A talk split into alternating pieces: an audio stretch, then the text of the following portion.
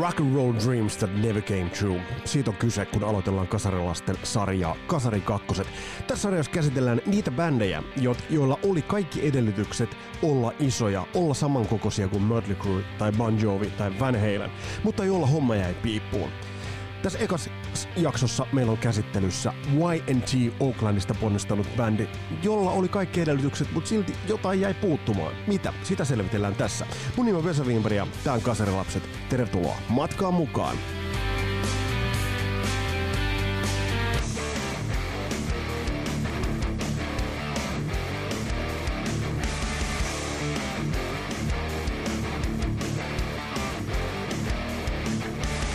Tämä sarja oikeastaan lähtee Juha Bekin loistavasta ideasta. Ja mulla oli alun perin niin kun, tarkoituksena puida näitä bändejä niin kun oikeastaan niputtaa näitä niin kun yhteen jaksoon useampia. Mutta mä en halunnut tehdä sitä ihan siitä yksinkertaisesta syystä, että nämä bändit ovat liian hienoja siihen, että ne laitetaan sellaiseen niin kuin massakarsinaan ja, ja niputetaan sellaiseen yhteen klönttiin, koska jokaisella bändillä on oma tarinansa, jokaisella bändillä on se oma taikansa, ne omat edellytyksensä, jonka ansiosta se bändi tuli siihen ikään kuin hollille ja tarjolle. Mutta sitten se suuri suosio jäi tulematta ja jäi toteutumatta. Ää, ja, ja näitä bändejä on todella paljon. Ja se, mikä näistä pitää muistaa, on se, että äm, näistähän nyt ei suoranaisesti kuitenkaan voi myöskään puhua minään niin kuin epäonnistumisina. Et jos ajatellaan nyt näitä bändejä, näitä oli lukuisia lukuisia, ajatellaan vaikka nyt heittelen ihan Stetsonista näitä bändejä, vaikka Dangerous Toys tai ajatellaan vaikka Bang Tango, tai ajatellaan meidän tämänkertaista niin bändejä YNT alun perin Yesterday and Today, niin nämä bändithän kuitenkin saavuttivat Jenki MTV-hittejä, top 10 hittejä, soittolista-hittejä, soivat kaupallisissa radioissa ja myyvät kuitenkin sellaisia määriä levyjä, että tänä päivänä esimerkiksi kun Nightwish saa ainoastaan haaveilla sellaisista levymyynneistä. Mutta se vertailukohta oli helvetin kova noihin aikoihin. Et jos ajatellaan, että kuitenkin näiden isojen bändien levyjä myytiin kuin ruisleipää, sitä niin kuin reittisen, reittisen rieskaa tai mi, mitä tahansa, tai, tai niin kuin Karhulan torilta ostettua possoa, niin äh, nämä, jotka jäivät siihen, niin kun, käytetään näistä nyt vaikka tällaista termiä niin kuin divaritason bändeiksi, niin äh, nekin myivät kuitenkin helvetin hyvin ne oli isoja bändejä, ne kiersivät Kicks esimerkiksi,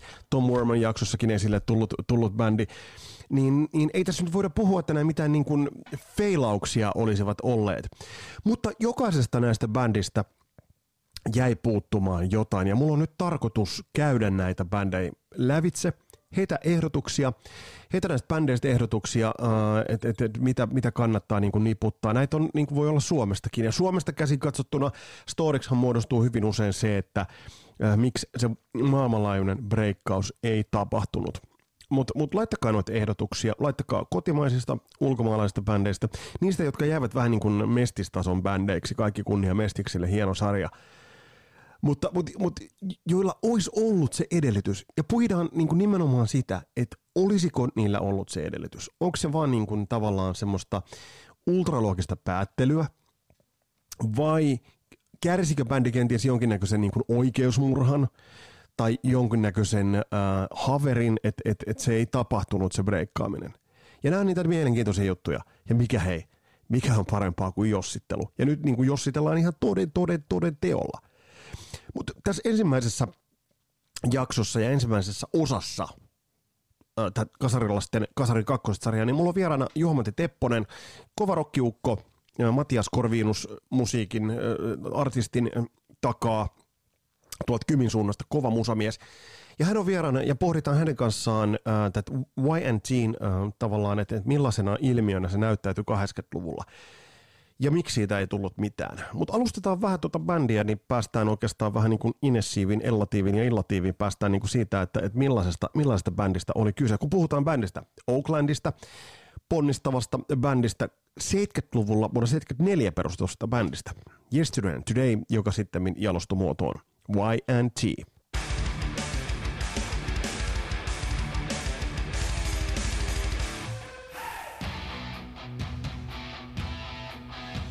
Mun tietoisuuteen YNG tuli sellaisessa tilanteessa, että te muistatte sen jutun, kun et sä äänitit kaverit, sä toimitit sille 90 kasetin 45 minuuttia per puoli. Ja um, sinne piti äänittää jotain, että et, et sulla oli se tietty levy, jonka sä niin halusit, että et, et sinne äänitetään. Ää, mä toimitin mun kaverille, Huusarin Karille toimitin, toimitin kassun, se äänitti jotain Whitesnakea sinne A-puolelle, sitten B-puolelle heitti YNT-levyn Contagious, Contagious. Ja sehän kuulosti itse asiassa pirun hyvältä. Mä mietin, että, että mistä, mistä on kyse, että tämä on bändi, joka, e, josta suosikki ei kirjoittanut yhtään mitään. Tästä ei ollut niinku mistään, missään, mitä niitä oli niinku Mega Mix Max Mäjäys lehti, jos oli niitä helvetissä niitä jullareita. Ei ollut mitään bändistä, joka kuitenkin niinku loihti musaa, jos oli kaikki kohdallaan. Ja aivan loistava kertosää. Soundit erittäin hyvät, soundit just tohon aikaan niinku täydellisesti sopivat. Ja, ja levy kuitenkin niin kuin kantoi todella, todella hienosti. Mä muistan, että YNT tuli esille äh, jonkinnäköisen äh, kokoelmakassun yhteydessä. Silloin oli näitä kokoelmakassuja ja tällaisia niin kuin hard rock, heavy metal miksejä, tällaisia niin kuin tavallaan Silloin puhuttiin ostetuista kassuista. Muistatteko, oli äänitetyt kassut ja ostetut kassut. Ja se oli niitä ostettuja kassuja. Eli se oli valmiiksi tehtyjä ko- ko- kokoelmia. Mutta mä muistan, että um, YNT YT. Siis se bändin nimikin oli jo niin itse asiassa vähän niin kuin urpo, vaikka tämä niin kuin Contagious soi upeasti. Niin se oli jollain tällaisella mm, kokoelmalevyllä mukana, jossa oli tällaisia niin kuin muitakin sellaisia niin kuin bändejä, jotka olivat vähän noloja. April Wine ja mm, mitä näitä nyt muita olikaan. Mutta se ei poistanut hämmästystä siitä, että kun mä sit sain sen kassu takaisin ja mä kuuntelin tätä, missä on tämä Contagious, niin perkele, että se toimi hyvin. No sitten, miten, miten bändi niin pulpahti esille, niin äh, muistatte loistavan Hearing Aid Stars, äh, The Ronnie James Dion luotsaaman hyvän tekeväisyyskampiksen, sen mihin kerättiin näitä niin heavy, heavy artisteja, siis käytännössä Ronnie James Dion kavereita just sopivasti sinne kerättiin, jota sattuu olemaan siellä niin länsirannikolla saatavilla. Sillä uh, Hearing Aid-kassulla oli, oli niin ikään YNT, ja sieltä se YNT taas sitten pomppasi. Ja siellä oli biisi nimeltä Go for the Throat, joka, joka kaikkinensa niin äh, nyt kun sitä kuuntelee, niin täyttää kaikki, jos muistat sen biisityypin, minkä esimerkiksi Def Leppard aloitti, eli Pour Some Sugar on Me, niin tässä nyt puhutaan vähän sa- niin kuin samasta soundista. Paitsi, että tämä kappale on tehty ennen Pour Some Sugar on Meitä. Ja kyllä mä ainakin minun paatuneet kasarikorvani niin kuin kuulevat tässä ihan niin kuin yhteneväisyyksiä, vai mitä?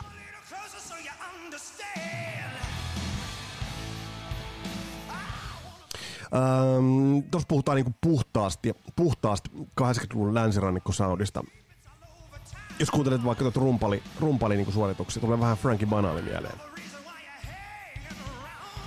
Ja tää, kun Jade tässä kohtaa niin YNT alkoi resonoimaan sieltä täältä, ja sitten tässä Hearing Aid Starsissa avauslainithan vetää laulaja, jota mä en silloin tunnistanut, kun mä sitten jostain, jostain joku kertoi tai sanoi, että toi on sit YTstä. Dave Meniketti, oli semmoinen hassu, hassu nimi. Mutta kaikkinensa tämä bändi alkoi silloin kiinnostaa enemmän ja enemmän. Et, et mistä tässä on niinku kyse? Että tämä niinku soundaa hyvältä. Ää, edelleen tämä Contagious-levy. Kun, kuunnelkaa vaikka tätä.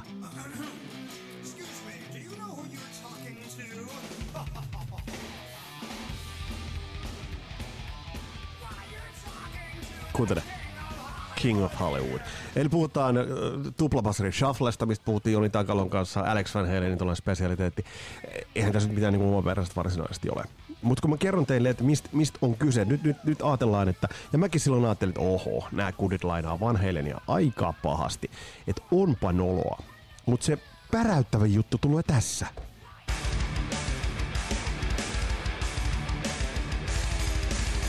Mm, YNT per, tosiaan perustettiin Oaklandissa 74 ja se on vanhan liiton bändi. Se on, todella, se on vähän niin kuin samanlainen story kuin oli Quiet Riot. Ja nyt lähdetään selvittelemään nyt sitä, että, että miksi hommat jäi piippuun.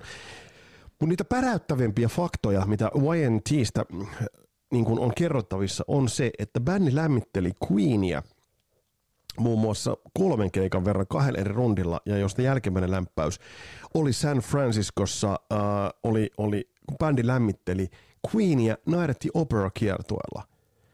Ja, ja se, se on jo sinällään niin semmoinen niin aika, aika niin täräyttävä, täräyttävä juttu. Muita, muita, muita tällaisia niin kuin, siinä vaiheessa, kun niin kuin bändi niin kuin tavallaan Oaklandista tuli sitten niin kuin Sunset Stripille ja soitti Starwood-klubilla keikkoja, niin muun muassa Lars Ulri on sanonut, että hän innostui rockmusiikkiin nähtyään mm, YNTin äh, vuonna 80 Starwood-klubilla. Um, Mötley Crüe soitti ensimmäisen keikkansa Los Angelesissa – Eli siis bändi, joka me nyt mielletään niin kuin lähtökohtaisesti all over, in and out uh, Los Angelesin. Tavallaan silloin, kun Los Angeles on perustettu, niin silloin Mötley Crüe on myös perustettu. Mutta mitä vielä? Ensimmäisen keikkansa uh, Mötley Crüe Losissa soitti nimenomaan Y&T'n lämpärinä Starwood-klubilla.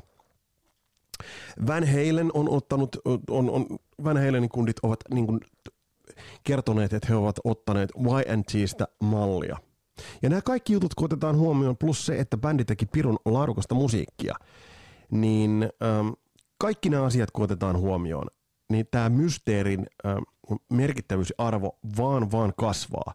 Ja vielä, vielä semminkin, semminkin kun bändi teki kuitenkin kaikin puolin erittäin erittäin muotovaliota hard rockia – Eli edelleen kun Soundeilta tätä kuuntelee, bändillä oli huipputuottajia, Chris Changaridis, Tom Allom, eli siis käytettiin niinku ihan pakan päällimmäisiä niinku tuottajia. E- eli e- sit, sit sä kuulet tästä niinku taustalta jo, sä kuulet sen, että soundeissa ei ole mitään vikaa. Tää ei mitään kusista niinku ripulioksennusta, vaan toimivaa kamaa. Bändin katalogia kun katselee, niin sieltä löytyy 80-luvulta löytyy semmoinen esimerkiksi kolmen, kolmen levyn suora, josta löytyy niinku tasalaatusta tuotantoa. Ja aivan, aivan tuota pikaa otetaan vieraaksi Juha-Matti Tepponen Kymin laulumailta, joka, joka aikoinaan itse asiassa niin lähti, lähti marssi pikku kymiläisillä töppöjaloillaan marssi levykauppaan ja osti YNCin levyn. Ja avataan vähän sitä, että millaisessa valossa YNC näyttäytyi tohon aikaan ja minkä helvetin takia siitä ei tullut sen isompaa. Puhutaan nyt kuitenkin bändistä, joka niin kuin möi, möi miljoonia. Et ei puhuta siis mistään sellaisesta niin kuin, niin kuin tavallaan niin kuin demotason bändistä. Mutta mut puhutaan kuitenkin bändistä, joka möi miljoonia levyjä. Mutta mut kuitenkin se ihan absoluuttinen kärki jäi saavuttamatta. Ja tästä tulee tietysti niinku se bisneksen niinku raakuus. Siellä on kyllä kaikenlaista seppää mennyt niinku ykkössijoillekin, niin kuin ollaan tässä Kasarilapsissakin huomattu. Ja sitten Y&Gin kaltainen bändi ei ole päässyt sinne. Ansiosta vai ei? Te päätätte sen. Mutta kuuntele tätä kertsiä. Toimii.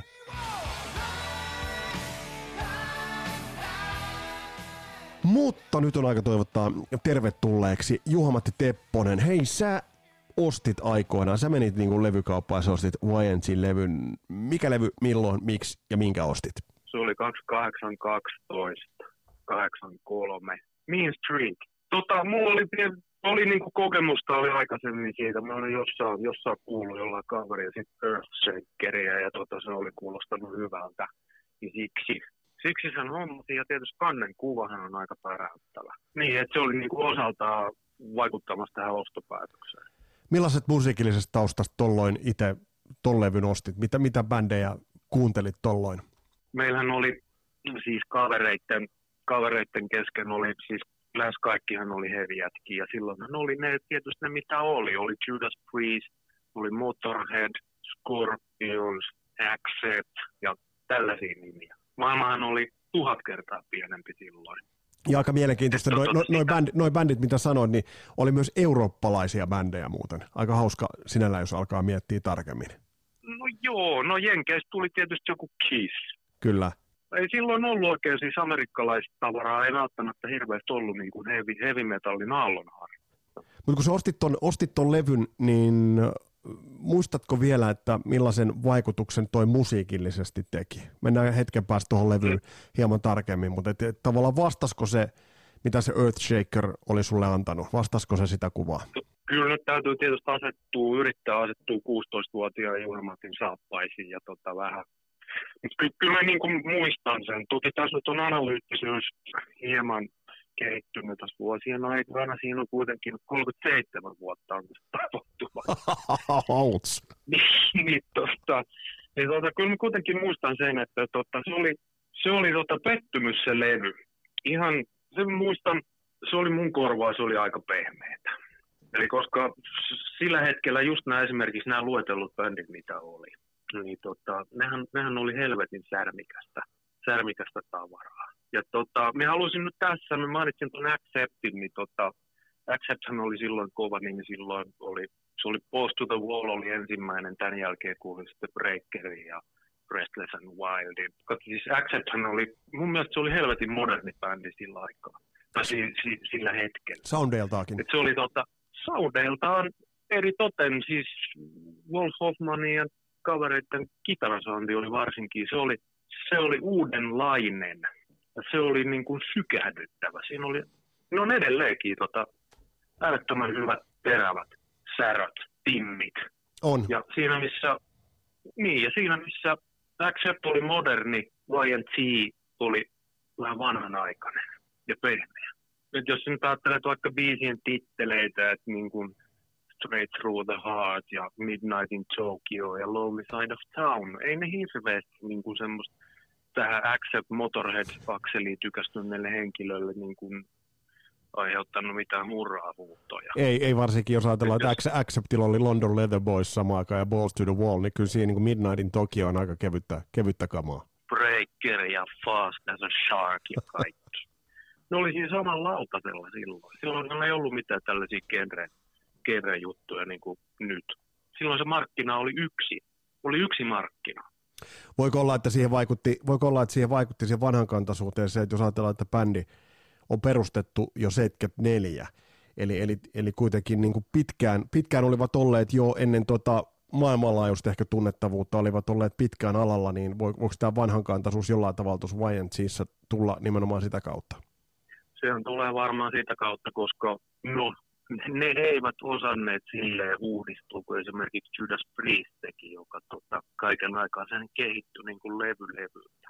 Että tota, siinä laitettiin ruui kirjaimälle kaiken aikaa.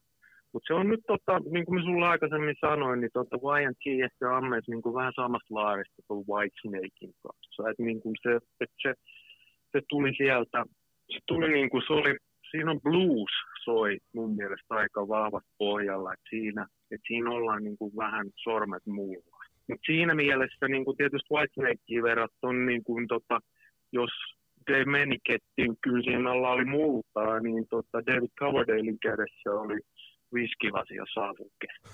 Niin. Ne oli niin kuin siinä, siinä mielessä erilaisia, mutta se on niin kuin samasta maaperästä mun mielestä molemmat. Eli YNT oli vähän niin kuin Whitesnakein pikkuveli. Nyt kun sanoit, nyt kun sanoit tuon Dave Meniketin, niin se on pakko nostaa esille, koska kaveri, jonka pään ympärille oikeastaan toi bändi kietoutui, ja nyt kun sanoit myös David Coverdalein, niin jos, jos, jos me katsotaan Dave Menikettiä, YNTin sitä sielua, niin loistava kitaristi, hervetin hyvä laulaja. Et, et, sanotaan näin, että kun noita noit levyjä kuuntelee, niin on, että kiteytyykö tuohon Dave Menikettiin oikeastaan vähän se, niin se YNTin ongelma. Eli ei ollut sellaista niin kuin esille tulevaa, persoonallista, jopa, jopa niin kuin silmiin pistävää mitään elementtiä tai koukkua.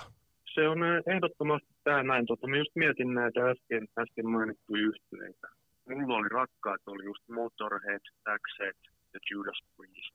Ja jos sä ajattelet näin yhtyeiden laulajia, niin nehän oli niin kuin ihan far out. Et tota, se oli niin, tällä hetkellä, mikä minussa kukoistaa se extreme-musiikin puu, niin tota, sen siemen oli jo silloin. Minun puhutteli esimerkiksi Lemmyn laulut, siis suoranainen laulutaito. Se oli vaan niin äärettömän raaka ja hurja.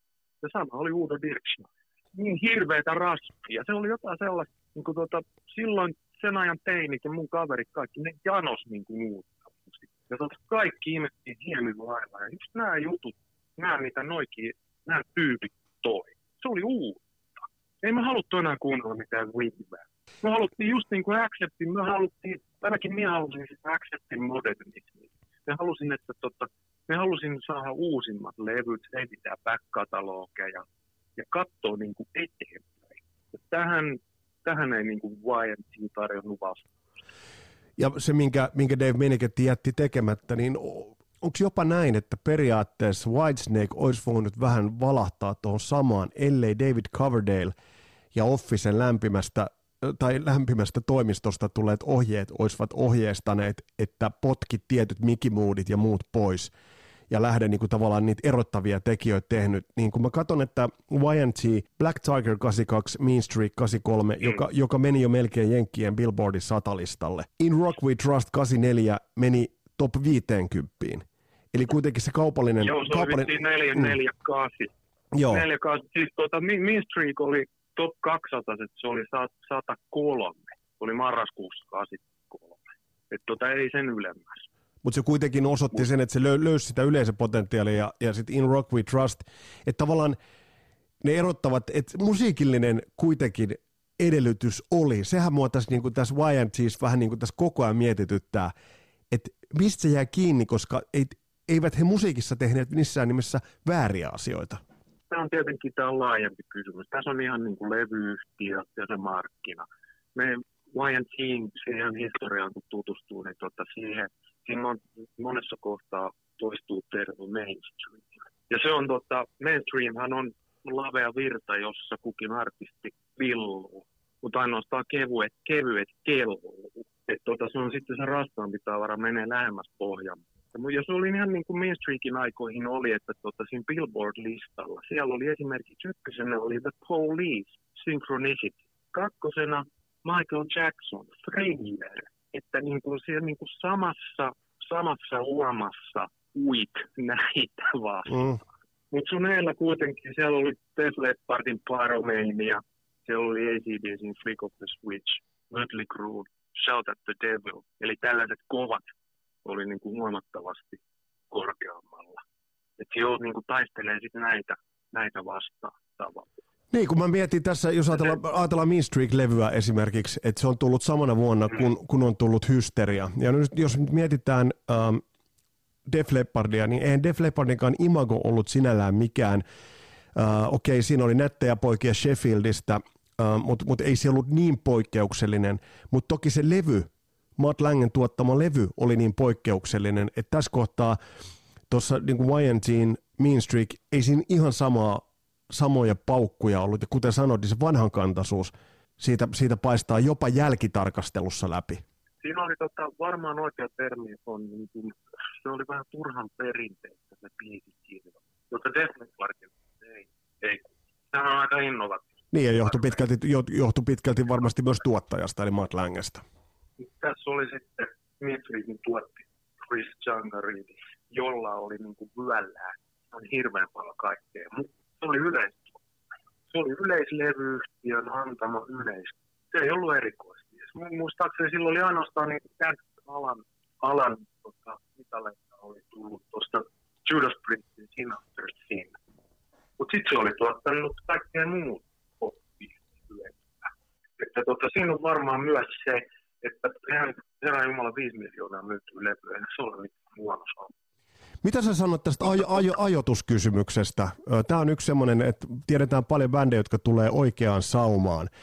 Niin kun mä, mä oon katsonut näitä niin vuosilukuja, jolloin YNT näitä levyjä teki, eli Black Tiger 82, mm. Mean Streak 83, sitten uh, In Rock We Trust oli 84, ja 84 hän oli ihan järkyttävän kova musiikkivuosi. Et siihen nähden tämä Billboard-lista, onko tämä 4-5 on paras rankkaus, niin siihen nähden hän toihan oli aika hyvä noteraus ottaen huomioon, että se 84 oli todella kova musiikkivuosi. Joo, no ne onnistu tekemään sen yhden biisin, Rock and Roll's Gonna Save the World. Ei siinä totta, siinä levyllä ei muuta ole. Että sehän, sehän se niin kuin nosti. Tietysti siinä on nyt se aika on, että tässä niin kuin mainittiin just tämä levyyhtiö, tuottaja ja levyyhtiön panostukset.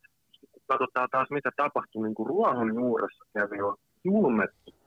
Siellä oli nämä alan erikoisyhtiöt. Sieltä oli niin Englannista, joka oli tärkeä tekijä potkaistaessa tota, maailmalle. Sinne oli vähän, tota, Motorhead oli tehnyt niille, Venom oli tehnyt niille. Hollannissa syntyi Roadrunner. Sitten tuli Combat Records, joka oli tota, näiden jenkkiruohonjuuri asubändien astilauta. Ja sitten tuli tämä yksi, oli Mega se hajosi se kenttä. Se alkoi tulemaan sitä, jos aikaisemmin oli ollut heavy metal, niin nyt tota alkoi tulee sitä erikoisosaamista, erikoissegmentoa. YT tuli just siihen, siihen saumaan, eli ne tai sitten kultakauden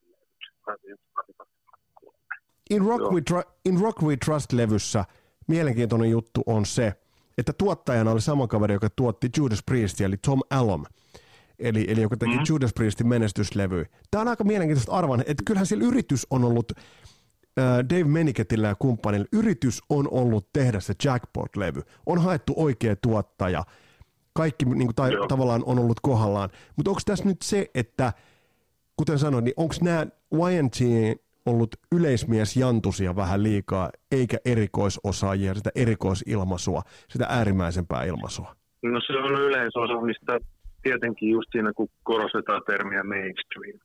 Sehän oli se niin kova yritys nyt sitten, sitten tota ponkasta ylöspäin ja sitten se tämä saaga niin kuin, tai se nousu, nousu katkes Summertime Girls kappaleeseen, joka on ihan täysin käsittämätön julkaisu. Mutta se oli niin parhaiten myyvä juttu. Toki siinähän on, sen tietää aina, kun on iso yhtiö, maineikkaat tuottajat mutta mitä ne haluaa. Totta kai ne haluaa sitä tota, viilata, sitä sun ilmaisua siihen, että se myys mahdollisimman paljon. Ja tässä on, tästä on sanottu, että in Rock We Trust, se karkotti niitä alkuperäisiä faneja, joille oli esimerkiksi ne kolme kultakauden levyä merkinneet. Eli se oli taas sitten tavallaan selänkääntö. Että se ei niin kuin se, tai siis ei välttämättä selänkääntö, mutta se ei tyydyttänyt enää niitä henkilöitä, jotka siitä oli aikaisemmin tykkännyt. Mutta se, että sitten tavallaan kun mä katson näitä, näitä nyt YNTn le- levyjä, ja mä kuitenkin mulla on tietyt sellaiset merkkipaalulevyt, joita mä itse pidän sellaisina, että kun Def Leppard teki Hysterian 87 ja samana vuonna tuli Whitesnake 87, niin se on semmoinen merkkipaalu. No. Tai 84 on ne tietyt omat, on, siellä on Stay Hungryt ja siellä on Shout at the Devilit ja siellä on nämä muut, eli ne levyt mm-hmm. ovat siellä. Mm-hmm. Mutta tässä välissä mm-hmm. YNC julkaisee kaksi tällaista, vaihtui levyyhtiö. He julkaisivat kaksi tällaista, missä on live-versioita, uusia versioita Open Fireista, sun muista live-versioita. Kaksi tällaista niin kuin aika mm. turhaa levyä. Tuhlasivat siinä niin. aikaa. Ja sitten 87 mm. tulevat levyllä Contagious, joka tuntuu, että se on, siinä löydettiin sellainen soundi, joka olisi saattanut menestyä, mutta oltiin myöhässä, vaikka oltiin edelleen vuodessa 87. Että tässä on niin kuin paljon sellaisia, sellaisia niin kuin mysteerijuttuja, että onko tuolla management ollut niin kuin hereillä lainkaan? Todennäköisesti ne on ollut hereillä lainkaan siinä, että hauk- haukkoona ovat kytänneet levymyyntiin ja totta kai ne siinä onnistuivatkin, mutta toisin kuin Whitesnake, joka 87 niin kuin loi nahkansa täysin. Täysin ja tietoisesti aika, Silloin... ki- aika kivuliastikin. Joo, mutta se oli tota, se ei ollut väärä liike, niin kuin on, on tullut osoitetuksi, mutta silloinhan alkoi taas, sitten alkoi jo tukkahevi tulee, että sitten alettiin kääntämään, YNTtäkin alettiin kääntämään niin kuin sitten siihen Sunset Street muottiin. Mutta olisiko, olisiko tässä niin kuin Dave Meniketin pitänyt tehdä vähän aikaisemmin vähän sama muuvi? Kylmästi heivata uskolliset bändijäsenet sieltä pois, jotka eivät olleet ruokki, jotka pitivät bändiä kenties vanhassa kiinni – ja tehdä niin kuin rohkeampi uraliike, jos nyt oikein jälkiviisastellaan? Jos jälkiviisastellaan, niin sitä pitäisi kysyä häneltä, että onko hän yleensä miettinyt tällaista vaihtoehtoa, saatikko olisiko hän halunnut tehdä se. Levyyhtiöhän tietysti tota, patisti erottamaan rumpali, joka oli heidän mielestään lihonnut liikaa. se oli, se oli muutos. Mutta se ei välttämättä kannata kassajon. Että hei, meidän rumpali on lai. Meillä on laihempi rumpali ostaneet. Okei. Okay. No olihan Tommy, Tommy Lee oli laiha. Tommy Aldridge on aina ollut laiha. On, on, on, siis, mutta ihan, nämä on aika, aika rajuja juttuja. Mutta kuitenkin, joo. joo. Ja, ja sitten se, että YMT sai näkyvyyttä esimerkiksi Ronnie James Dion äh, hyvän tekeväisyyslevy Here Aidissa, Stars-biisi, niin siinähän on hieno, sehän lähtee Dave Meniketin laululla. Ja mä muistan, kun mä Joo. kersana mietin, että mitä toi tekee tuossa. Missä on Bruce Dickinson? Mm. Sun mielestä olisi pitänyt avata vai? Ehdottomasti. No niin. Miksei? niin. Mutta siis mä vaan, että et kun, kun mä oon nyt kelannut YNGn tuotantoa läpi, niin sieltä löytyy sellaisia käsittämättömiä, se herättää paljon kysymyksiä, miksi tehtiin tuossa kohtaa noin, miksi toi levy tuli tolloin ulos, miksi tuosta bändistä ei erotu kukaan. Ja oikeastaan mun mielestä niin semmoinen ruumiillistuma tuossa YNTin haparoinnissa on se, kun tuolla Contagious-levyllä on biisi uh, Kid Goes Crazy, ja siinä Dave Meniketti laulaa, että Don't you know who you're talking to? I'm the king of Hollywood. Halo. Okei, okay. joo. Eli, eli, siis, eli aika hukassa bändi oli, oli kuitenkin. Jotta me nyt ei ihan niin kuin olla avattu sitä synikalpulloa ja, ja juotu sitä kyynisyyttä nyt itsemme, itsemme niin kuin masut täyteen, niin millainen musiikillinen perintö YNTllä on ja, ja mitä, mitä, miten sä suosittelisit jengiä tutustua tuohon bändiin? No tota, siitä musiikillisesta perinnöstä voi olla nyt montaa mieltä. Ja sitten voi, voin olla, tai siis olen eri mieltä myös tästä sun kyynisyydestä, että tota, tässähän pohditaan sitä, että miksei oikein niin kuin, miksi Brutti oli vähän kosteita. Siinä on vaikka niin, että tässä on nyt kerrattu ainoastaan niitä syitä. En koskaan ole niin kuin väheksynyt sitä orkesteria. Nyt varsinkin vanhemmalla iällä, niin tota, kyllä erittäin tykkii tavaraa. Tykkään kovasti, voin suositella jokaisen. Ja mikä bändissä, ja mikä bändissä äärimmäisen tasokasta, niin, niin kyllä mä nostasin myös toi soitto. Ja sitten mä tykkään Dave Meniketin laulusta, laulu siitä otteesta, siitä tavalla, miten se omistaa sen oman laulunsa, olematta mikään niin semmoinen shouter-tyylinen, mutta erittäin vahva, vahva tulkitsija. Joo, se on erittäin orgaaninen ja analoginen bändi. Siis siellä niin tulee, soundi tulee vahvistimista. Siinä mielessä, että nyt taas tässä vuosien saatossa se perinteisyys on vähän niin kuin suuttanut, mu- muuttanut suuntaa, että tota, mulle itselleni ainakin niin kuin ne kuulostaa, siis Miss Ricky kuunteli just eilen, niin tota, ei se kuulosta nyt vanhentuneelta, mutta se oli siihen maailman aikaan, kun olimme teini-ikäisiä ja janosimme uutta musiikkia, uudenlaista musiikkia, niin tota, se ei oikein silloin, se ei iskenyt väheksymättä ollenkaan sitä orkesteria. Mutta jos tämä loppuu nyt, joo, mutta Tepponen todetaan, niin kyllä toi bändi möi kuitenkin se noin 5 miljoonaa levyä maailmanlaajuisesti. Eli, eli siinä, siinä se mielessä... on täysin kiistämätön fakta. Yhteenvetona se, että iso yhtiö, isot haasteet, vähän huono aika. Et ei välttämättä levyyhtiöt kaikki paukkui, koska oli helvetin isoja nimiä siellä. Ja tota, minusta niin kun, se, se, ei varma, varmaankaan niin kun, tota, ei ole myöskään väärin arvioida, että siellä ei välttämättä ollut sellaista osaamista, että mikä ton, mikä ton tyyppinen musiikki, mitä se niin kuin tarvitsisi, että sit saataisiin kunnolla puskettua. Että ne nuoret tyypit varmaan puuttu. Toi on, se jäi, ehkä siksi jäi niin kuin vähän niin kuin piippuun. Eli siinä paketoituna nyt sitten YNTin uh, storia. Me Spotifyn puolelle, ota sieltä um, kuunteluun kaserlasten lista Y&Tstä. Sinne on koottu tuommoinen tunnin setti bändin tuotantoa, oikeastaan parhaita paloja, mutta se antaa aika hyvän niin kuin, kuvan siitä, että et, et millainen toi, toi bändin niin kuin, musiikillinen ilme ja musiikillinen tavallaan olemus kaikkinensa oli. Tämä oli Kasarilasten jakso tällä kertaa. Lait palautetta ää, ja ehdotuksia, ideoita, mitä käsitellään, paljon on mielessä. Muun muassa White Lionin upea Pride-levy, mutta sitä mä en niputa kasarin kakkosiin. Sitä mä en limputa sinne ihan vaan sen takia, että toi Pride-levy ja Vido Bradan aivan, aivan briljantti kitarointi tuolla levyllä on sellaista, että mä, mä oon monta kertaa miettinyt, mitä on mahtanut erivän heille miettiä, kun se on kuunnellut Fido Bradan soittoa. Onko se vaan ylimielisesti todennut, että no klooni mikä klooni, vai onko se kuunnellut, että vittu mäkin voisin soittaa noin. No anyway, Tämä oli Kasarilapset. Tällä kertaa mun nimi on Vesa Vimpari. Tosi kiva, että olit kuulolla. Palataan astialle. Moro!